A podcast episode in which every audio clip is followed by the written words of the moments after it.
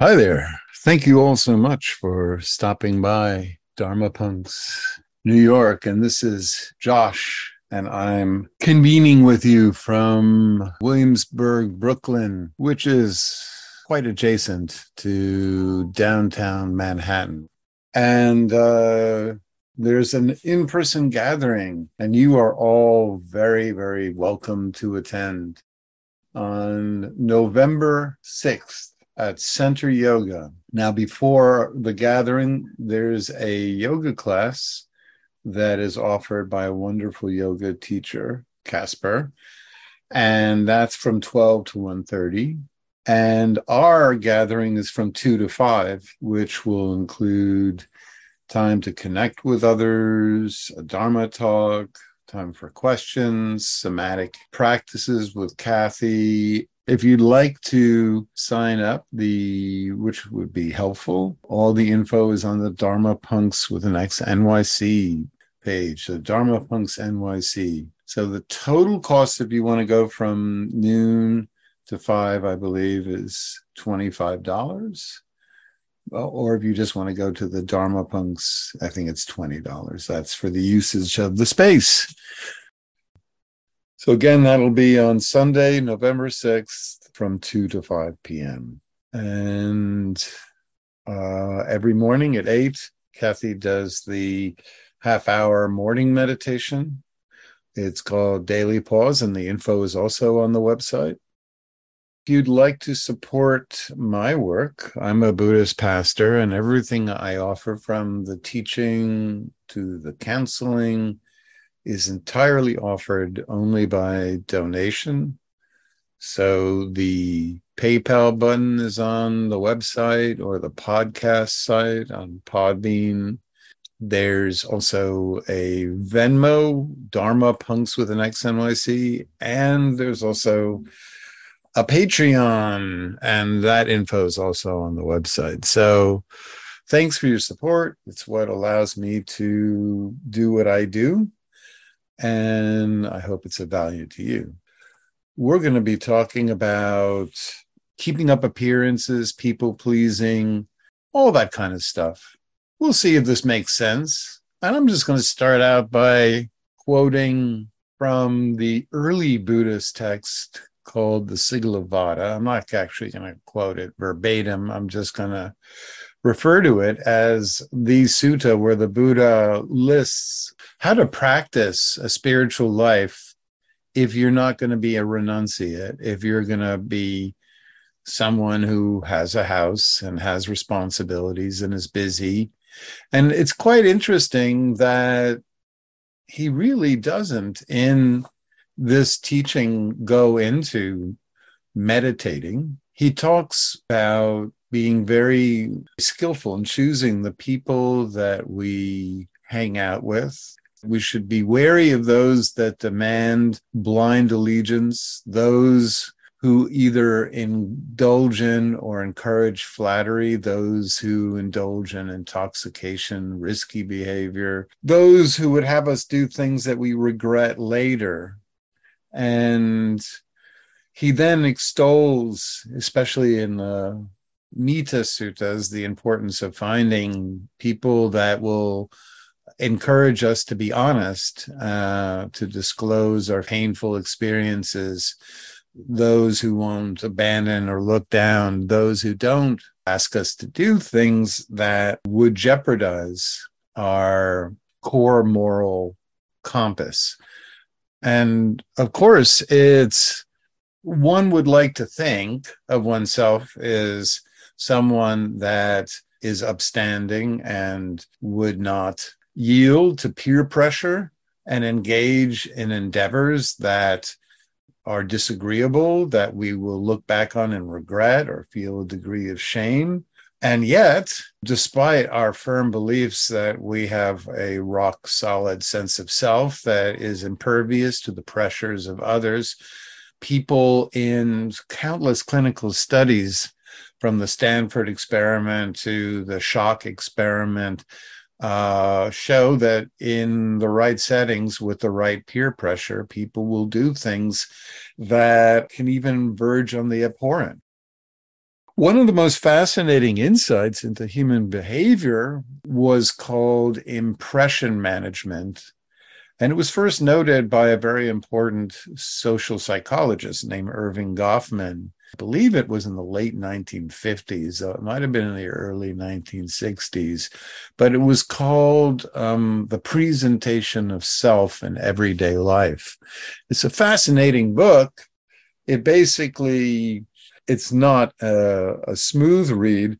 Basically, one of the core points of the book is that in social situations, almost all people will invariably strive to control the impressions that others form of ourselves. In other words, we'll default to performing. And Goffman says we perform like actors on a stage, presenting a character the thing is the character we're presenting is our ideal version of ourselves we choose words our demeanors our comportment our behaviors the stories we tell to present a version of ourself that will be received positively by others that will leave a positive impression so whether it's to be likable or thoughtful or decisive or strong or funny we want to present experiences. We want to present our, our sense of emotions, our, our beliefs, uh, in a way that will create these desired impressions in other people. Impression management is deeply ingrained and it's almost the a large part of it is even an unconscious process this it's a very strong impulse to guide other people's perceptions of ourself it employs omiss, omissions suppressing impulses and experiences we think other people won't like about us it can involve all kinds of endeavors ranging from the benign to the actual uh, deeply unskillful even abhorrent practices. So, in the benign form, when we engage in impression management, it might be simply saying fine when people ask how we're doing, when in fact we're not fine. Um, that's a very habitually ingrained routine. But each time we do it, we are engaging in impression management. We're simply trying to create a version of ourselves that's different than our internal experience. We're leaving out our struggles and our challenges when colleagues or friends check in. Very often, people will engage in impression management in their online behaviors. Uh, will post images, perhaps, that misrepresent our lives to others. It seems that everyone, according to their their Instagram feed, it seems, lives their life entirely on the beach or traveling. I've never seen anyone posting an image on a Tuesday morning where they haven't had their coffee or on a, a Wednesday mid afternoon when they are kind of questioning their lives. It's only the kind of uh, admirable, uh, glamorous, aspirational images that we present. And then, of course, there's social mimicry, where we might uh, be willing to adopt some of the same tastes, clothing, some of the kind of do or go to events that we really don't care of simply to connect with others. And of course, these are very benign behaviors that really don't reach the level of uh, deep concern. Although I will say that posting bifurcated images that misrepresent our life is not really an emotionally healthy thing to do because in some level we're aware that we're misrepresenting our life but that's just me. Um, i just don't post selfies of me at the gym or or you know my dinner. Um, but uh, then there's impression management that's a little bit uh, more self-destructive boasting self-aggrandizing accomplishments and capabilities flattery, praising others to develop and sustain relationships can erode our sense of having core values and our core sense of self, a sense of uh, uh, we begin over time to lose a sense of uh, who am I? And of course, um, we don't really know if we're constantly engaging in flattery or people pleasing or boasting behaviors, if people really like us for something more endemic to our personality, or if it's just these kind of um, uh, impression management behaviors that are getting us uh, friends.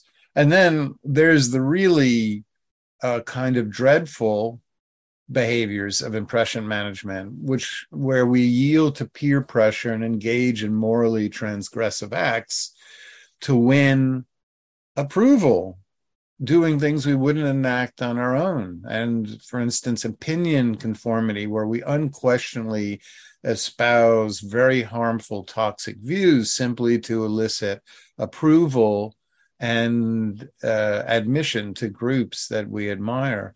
I'm actually kind of convinced that the toxicity of the white nationalist behavior that occurred on January 6th during the Capitol riots was not because there are this hordes of just terrible people. There are hordes of desperate people who want to connect with others, and the people they connected with um, were build bonds in that case around xenophobic, racist, or misogynist beliefs. And such views were so endemic to the group um, uh, fabric that over time, when confronted about these beliefs, people become very defensive because they think if they drop these toxic beliefs, they'll lose their friends, they'll lose their family, they won't be, they will, they'll lose their church, and so on and so forth. So peer pressure and opinion conformity can lead to all kinds of toxic male, especially male behavior, where men who on their own would never uh, strike random strangers or engage in uh, sexual violence will, under the pressure of others, yield and do things that um, create a lifetime of shame for themselves and can create trauma for another human being. And then, of course, there's activities like ghosting, disappearing rather than ending relationships or working through conflict with others. People seem to find it easier just to disappear on others. Uh, and it causes so much harm, not only to the people that get ghosted, but to those who disappear. It trains them to believe that they can't walk through a challenging or difficult conversation, that the only way to uh, manage difficult interactions is to flee or avoid others. And that makes life smaller and smaller and smaller. And then, of course, there's the reliance on lying and dishonesty and excuses and to evade negative judgment. Impression management explains our maniacal, at times, obsession with our reputation and why it causes such distress to learn that other people are talking about us to others. The distress stems from the concern not only about the damage to this reputation, but also due to the lack of control we have over what is said about us. It's the not being able to influence other people's impression of us that can feel kind of devastating. So uh, as we can see, I'm, I've just hinted at some of the problems. i will talk maybe a little bit more with impression management and people pleasing and why it can lead us to such egregious outcomes. But um, it's first worth answering the question well, if people pleasing, impression management uh, is so, it can be so harmful, why do we engage in it? And that's clearly because uh, our core drive at birth is to connect with others for safety and support. From as infants, we learn to do whatever it takes to get positive attention from caregivers. And we will strive to do whatever is rewarded with attention, no matter what.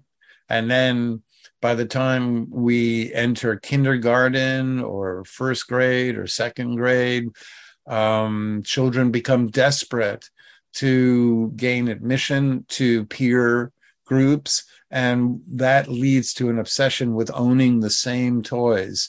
And it's why children can be so distressed to find out that all of their friends have um, some kind of uh, doll or something that they don't have and will demand it because they're terrified that if they don't, they'll be ostracized. There are key regions, neural regions that are responsible for group uh, adhesion, group cooperation. One vital region of the brain is the dorsal anterior cingulate cortex that monitors our connections and it creates it literally highlights uh, emotional and physical pain when we feel excluded or judged. And then conversely the brain's primary reward center which is the ventral striatum forwardly projects um, and leads to the excitation of dopamine channels which are rewarding. So we feel really good when we're accepted by others when we gain uh, group admission when we feel a part of something. If you ever want to read an entirely wonderful book on the subject, uh, a, a clinical neuropsychologist, Matthew Lieberman, I believe at USC or UCLA, I can't remember which one, wrote a book called Social. And the book is filled with wonderful examples of how many neural networks there are in the brain there's neural networks uh, we can see from fMRI scans in the medial prefrontal cortex that keep track of our reputation. They're networks that that that are there to try to figure out what other people are thinking about us.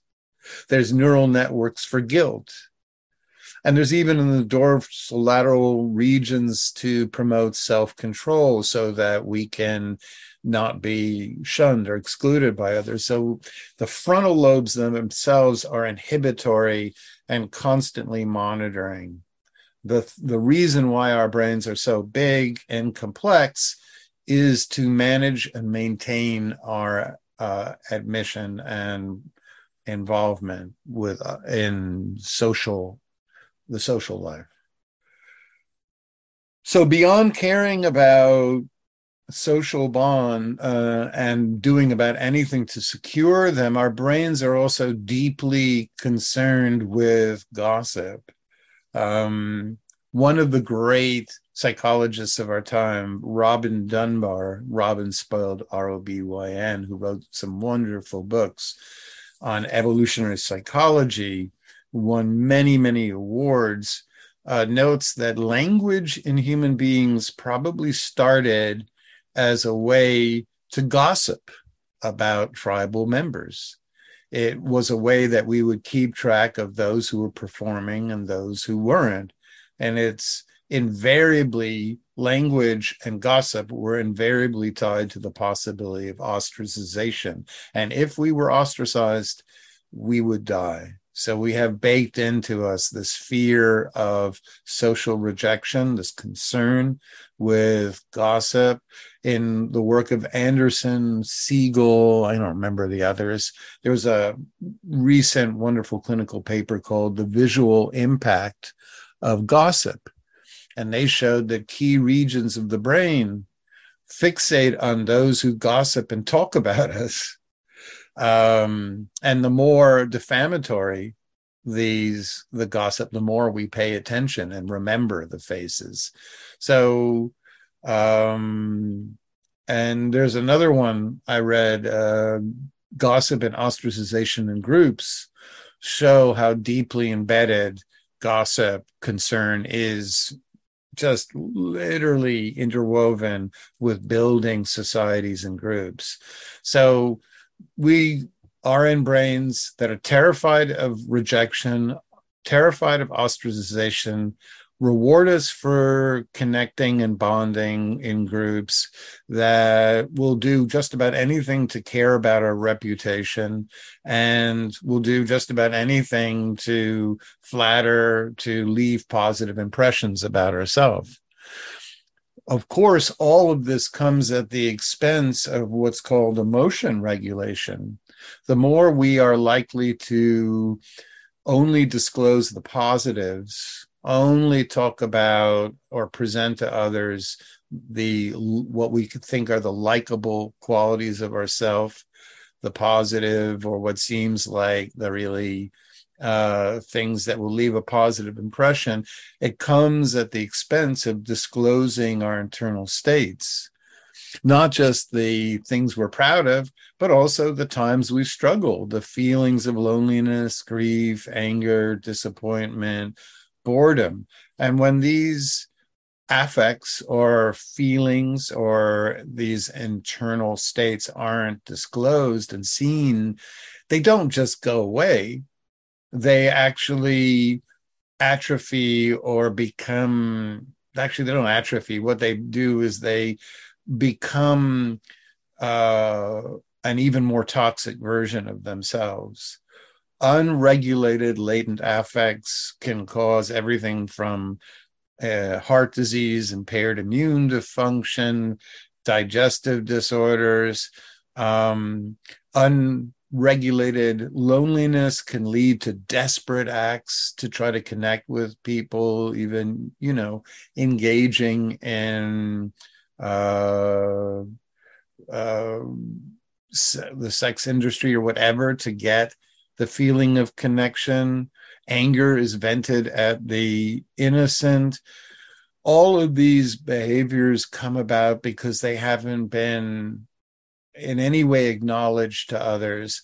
And uh, in this desperate attempt to people please or to present a really winning part of ourselves, we we shun to what Jung called a shadow self, these experiences that are authentic, these needs that might not be pretty but are there. And it's only through disclosure that they can be regulated. If we, this is why, by the way, all spiritual paths affirm accountability to others as a vital foundation of spiritual growth. It's in sharing our secrets and the acts that we regret that we lighten and we feel because when we share them if we share them with the right people they demystify they normalize we can feel less ashamed of our um, experiences. It puts them into a frame that's more helpful. Whenever we don't uh, i've had people who come to me and in great trepidation talk about things that they're ashamed of that happened 20 years ago that were really quite innocuous but because they haven't disclosed these events or these experiences or these feelings over time they create a very toxic sense of a broken self or something a part of ourself that's unlovable um, it our sense of self over time plummets. We develop core shame. And uh, yeah, we believe that there's something in us that's unlovable, unacceptable, and uh, a pervasive feelings of not knowing ourselves, of feeling empty can arise. Or on the other side, social anxiety, because the more we conceal, the less we disclose over time, the more we become frightened that other people, if they really look at us, will become, will see or somehow intuit that part of ourself that we feel ashamed of. And it's quite interesting because I work in counseling. Many people, the first time I meet them, will either be very nervous or anxious, I hope it's not because of my tattoos. I think it's because so many of us carry the burden of uh, feelings of shame for things or feelings that we feel are abnormal that are in fact entirely normal, but we've just, as a price to pay for building friendships or becoming popular in certain settings and milieus we haven't ever talked about.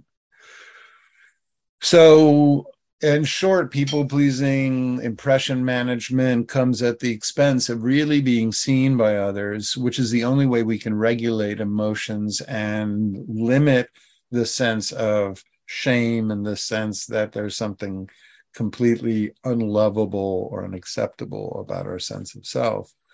So, rebalancing uh, on the first hand obviously demands disclosure, which requires connecting with what the Buddha called Kalyanamitta. I'm not going to talk too much about that because every talk, it seems I talk about the essential nature of connecting with people. The Buddha said, connect with people who don't look down on you when you've done something that you're embarrassed about, who listen, who don't, like in other spiritual paths that associate confession with punishment in Buddhism, there's none of that. The Buddha talked about in the Rahula Sutta to his son, he said, if you do something that you're ashamed of, if you have a feeling or thought you're ashamed of, just find someone wise and disclose it and just acknowledge it. There's no, he never mentions punishment, doing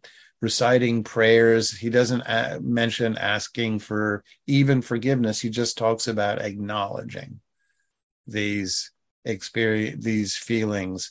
So, or these uh, these experiences that we now regret. So, there's it's essential to find people with whom we can be honest and disclose. Um, it also demands to rebalance away from people pleasing, having a core internal moral compass, what the Buddha called sila, that we refuse to cross no matter what. When we know that we have a moral compass uh, that we will not abandon, even at the expense of popularity and acceptance. For instance, a moral compass that in Buddhism are the five precepts. We refrain from any violence. We refrain from taking what isn't offered. We refrain from harmful speech, intoxication, or causing harm in sexual encounters. Um, when we know we have a moral compass that we won't um, uh, transgress at any cost, not only does it create a sense of boundaries with others, but it also creates a foundation from which we engage with others. And we're less likely to simply please at all costs when we have this core moral foundation. We're far more likely to have a sense of self esteem, a sense of self worth, and that makes us less likely to to feel we need to do whatever it takes. We have a sense of worthiness that means that we will not only always reach for friendships, that we will come offering what we have, but not abandon what is true to us. And this additionally requires reflecting and connecting with our core values because we also want to engage with people from a place that there are values and traits and things that we deeply believe in. And so, if we have these core values that we hold up, then also there'll be a sense of knowing what kind of uh, people pleasing or group behaviors are not possible for us we connect with core values through reflection. It's a very important part of the Buddhist practice. It's a very important part of contemporary therapeutic modalities like ACT therapy is founded around reflecting and also buddhist therapies are all re- require reflecting on what are my core foundations my core beliefs. It could be empathy honesty kindness creativity developing tranquility traveling new experiences uh you know developing new skills you name it. You know there's limitless core values that we can cherish the more you know what yours are, the more you have them uh, as something that you can pinpoint and and know as we go into meet new people as we emerge from the pandemic and try to regain some form of a social life we won't be pushed and pulled about into shapes that are disagreeable. So that was tonight's talk. I have no idea if it made any sense, but I hope it did. And now we're going to do a recollection and meditation geared towards pinpointing our core values with the idea that if we really know what these core values are, we'll have far more of a ground to stand on with others, one that will not either lead to abandonment nor towards engaging in people pleasing behaviors that ultimately cause a, uh, a sense of shame or a sense of emptiness. So thanks for listening, and let's find a posture that we can practice in, which hopefully means you'll turn away from the uh, camera or screen so that you don't see my visage. In fact, if you want, find in your room a window or a plant or a painting or a uh, something that you can rest your gaze on for a moment just allow your eyes to settle.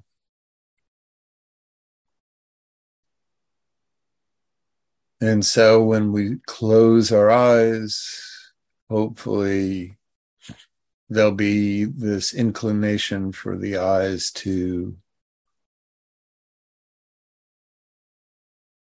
be less twitchy, we want to bring awareness into our body. And to do that, you want to find a landing place, know where you're going to land your awareness. I very often start with the eyes. I find that if I bring my attention to my eyes and just note if they're jumpy or relaxed, and if they're jumpy, I'll focus on just breathing into them and settling them. But if they're relaxed, I'll then move my awareness down to my jaw.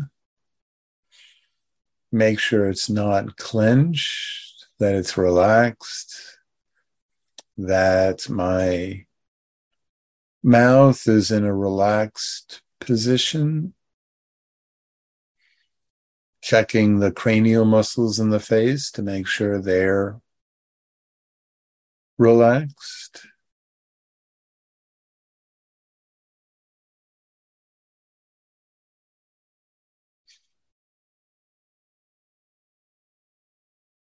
Then moving our awareness down to the shoulders. And if your shoulders are up, just roll them back like up and back and then drop them. And when we roll the shoulders back, it opens up the chest. And when we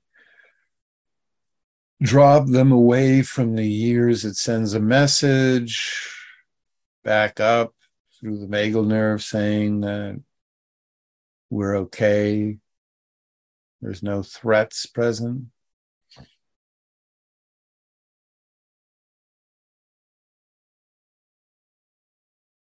And then we want to make sure that the breath coming into the chest is very full and complete, but that the and that the exhalation is very long. We don't want to push out the exhalation, we just want to release it. The longer the exhalations, the more relaxed over time, the more we focus on the inhalations and make them rapid, the more alert we'll be. So you can steer or influence the, the what you're feeling, how anxious or energetic or tired by the breath. And then bringing the awareness down to the belly, and you just want to make sure that the belly is expanding smoothly with the inhalation.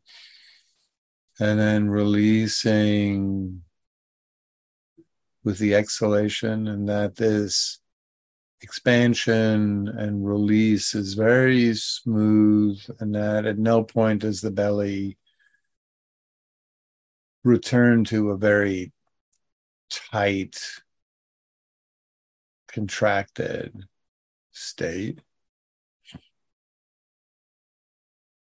And then we're going to go down to the buttocks and sit bones and thighs and just make sure that all of those contact sensations are really relaxed.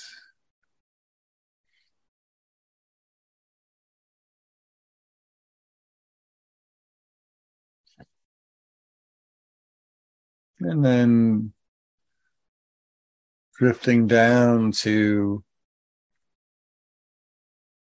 the contact your feet are making with the ground or the floor or anywhere they're rested.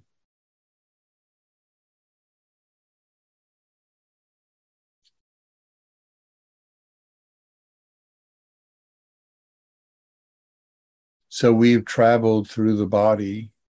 Hopefully, you've become acquainted with the sensations that indicate whether areas of your body are tense or relaxed.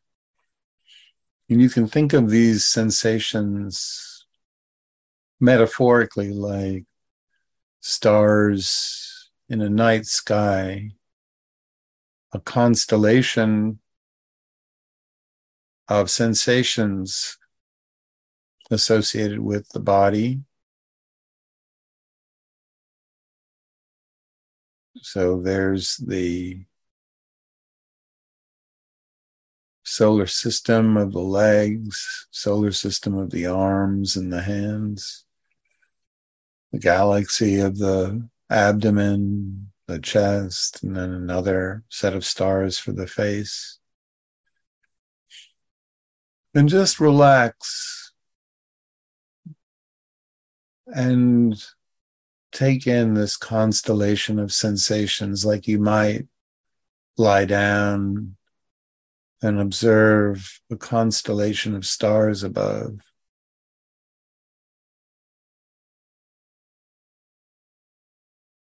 We don't need to do anything, go anywhere, achieve anything. No one expects anything of us at this moment.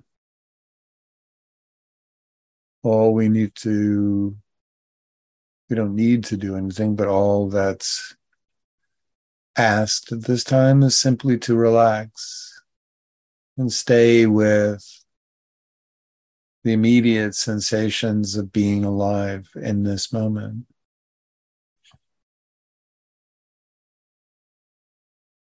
And we can also keep the mind expansive not only by just taking in the shifting sensations of the body, but also the sounds arising and passing in the environment around us. The most distant sound might be cars or associated with nature, wind, birds cicadas, And the most, the nearest, the most proximal sound from the room around you.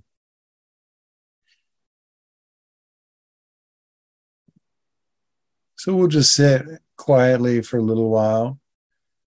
And the goal is just to stay present, noting sensations arising and passing, noting sounds arising and passing, adding no judgment onto either. And if a thought arises, see if you can allow it to be there while maintaining also awareness of the breath or sounds or some sensation in your body. It's like having an anchor so that the boat doesn't slip away with the current. And if you do slip away, your boat loses its anchor and starts floating here and there. Just drop another anchor, lower your awareness into your body. Find a sensation in your body that feels really good, maybe the palms of your hands or your shoulders. And just stay with what is pleasant. Just keep returning again and again. That's what so much of the practice really boils down to.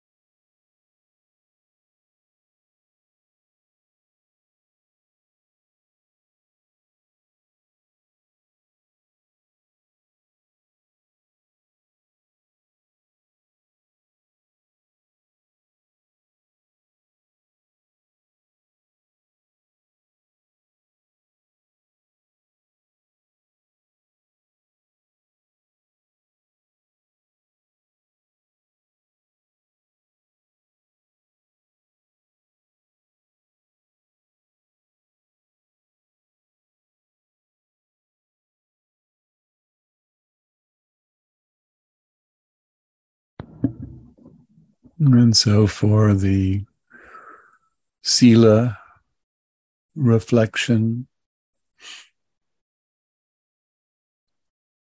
developing core values, what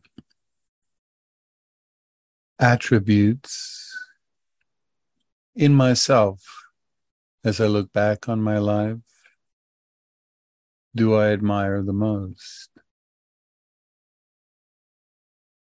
What qualities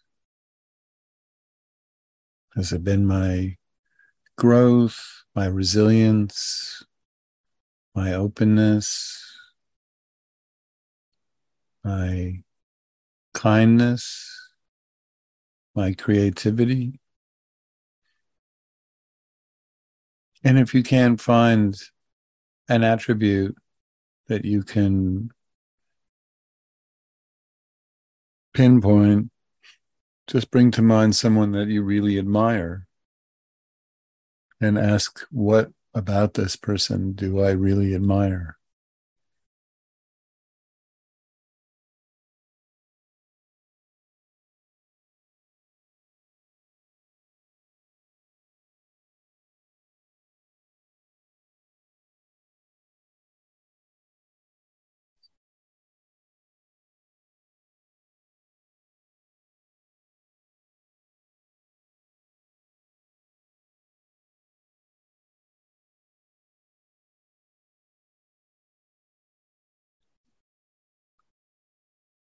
And if you have any sense of that positive attributes, that positive attribute or attributes, just set an intention, a promise to yourself that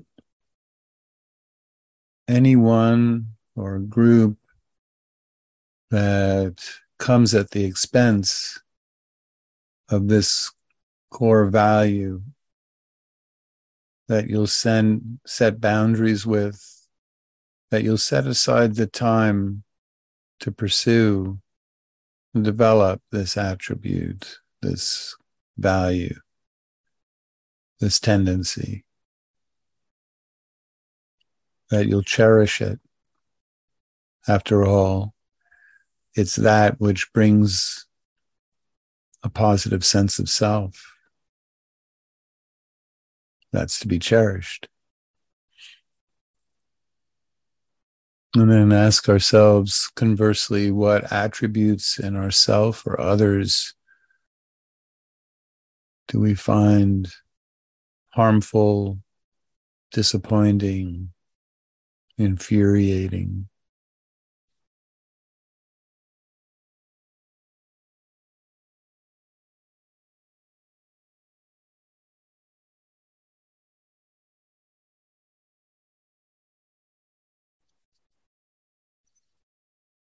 Often this comes to mind a little quicker. We all have something that we find, frankly, dispiriting.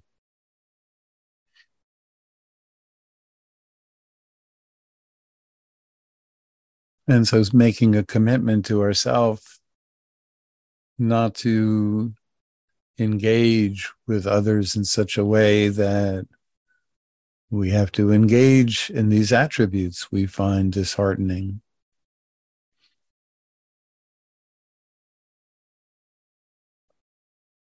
Knowing what we admire and knowing what we find disagreeable.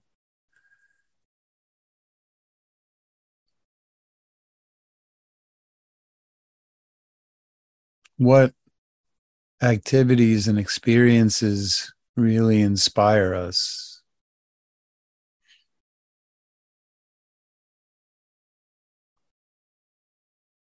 For some, it could be going to see art or hearing music or traveling or trying new cuisines or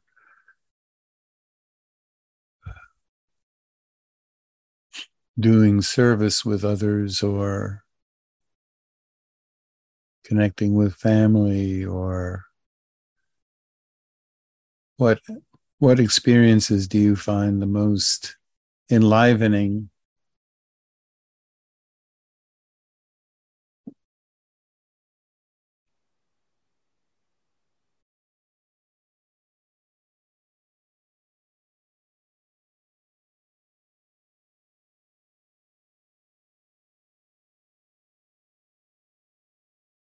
And again, setting an intention to prioritize or at least balance our life in such a way that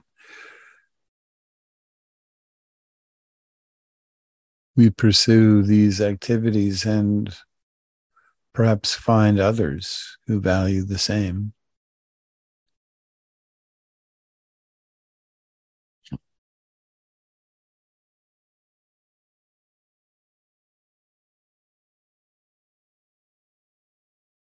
Bring to mind activities we've done that leave us feeling empty, activities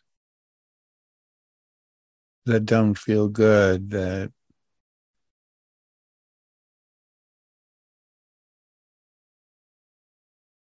in some way create a sense of embarrassment or just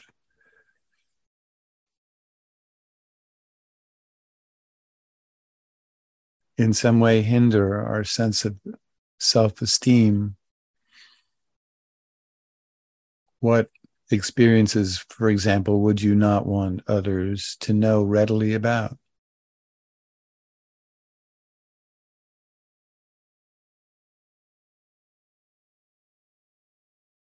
See if you can really feel that sense of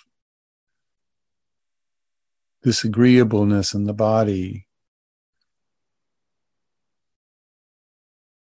the distaste, as it were. And set an intention to know that along with our moral compass, these are activities that will no longer engage in, even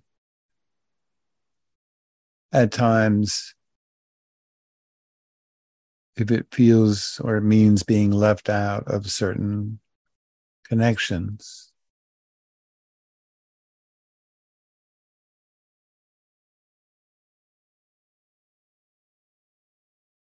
Of course, we're not talking about benign examples like not preferring to eat a certain cuisine.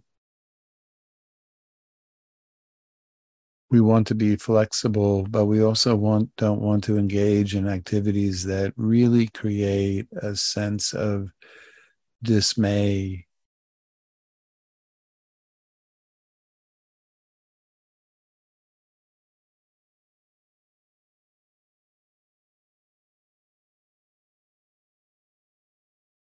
And finally, bring to mind an image that encapsulates you living your life in a way that feels most authentic, most true.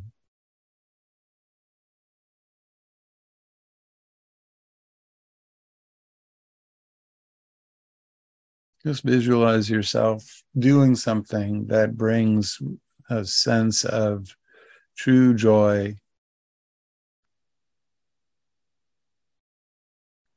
growth, pride,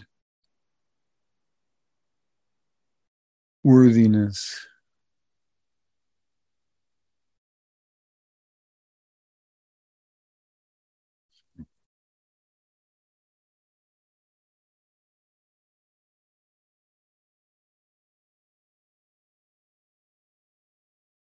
And as you hold this image in mind, are there others that you could imagine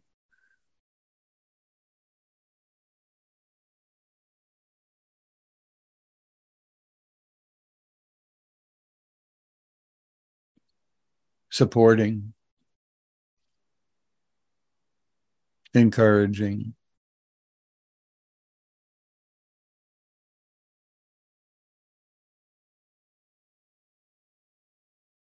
These true growth activities.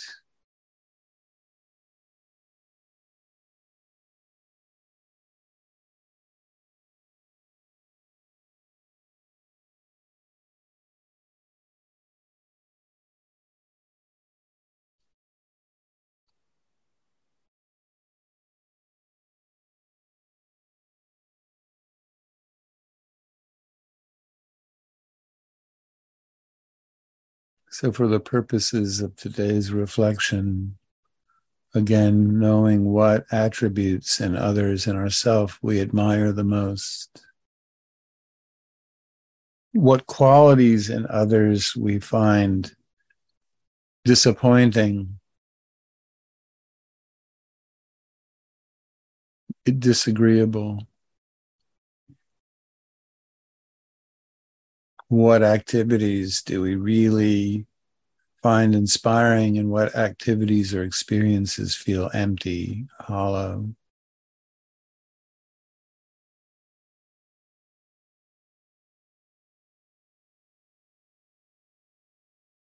And having an image associated with our best sense of self.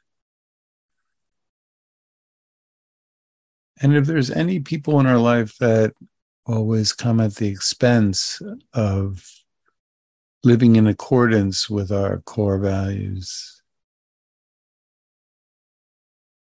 the strategy is not necessarily to cut individuals out, but to learn to set boundaries to align ourselves with those beliefs and practices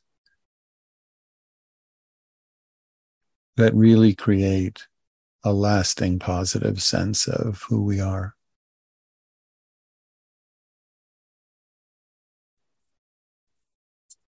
So, when you're ready, open your eyes and um, Thank you for your practice.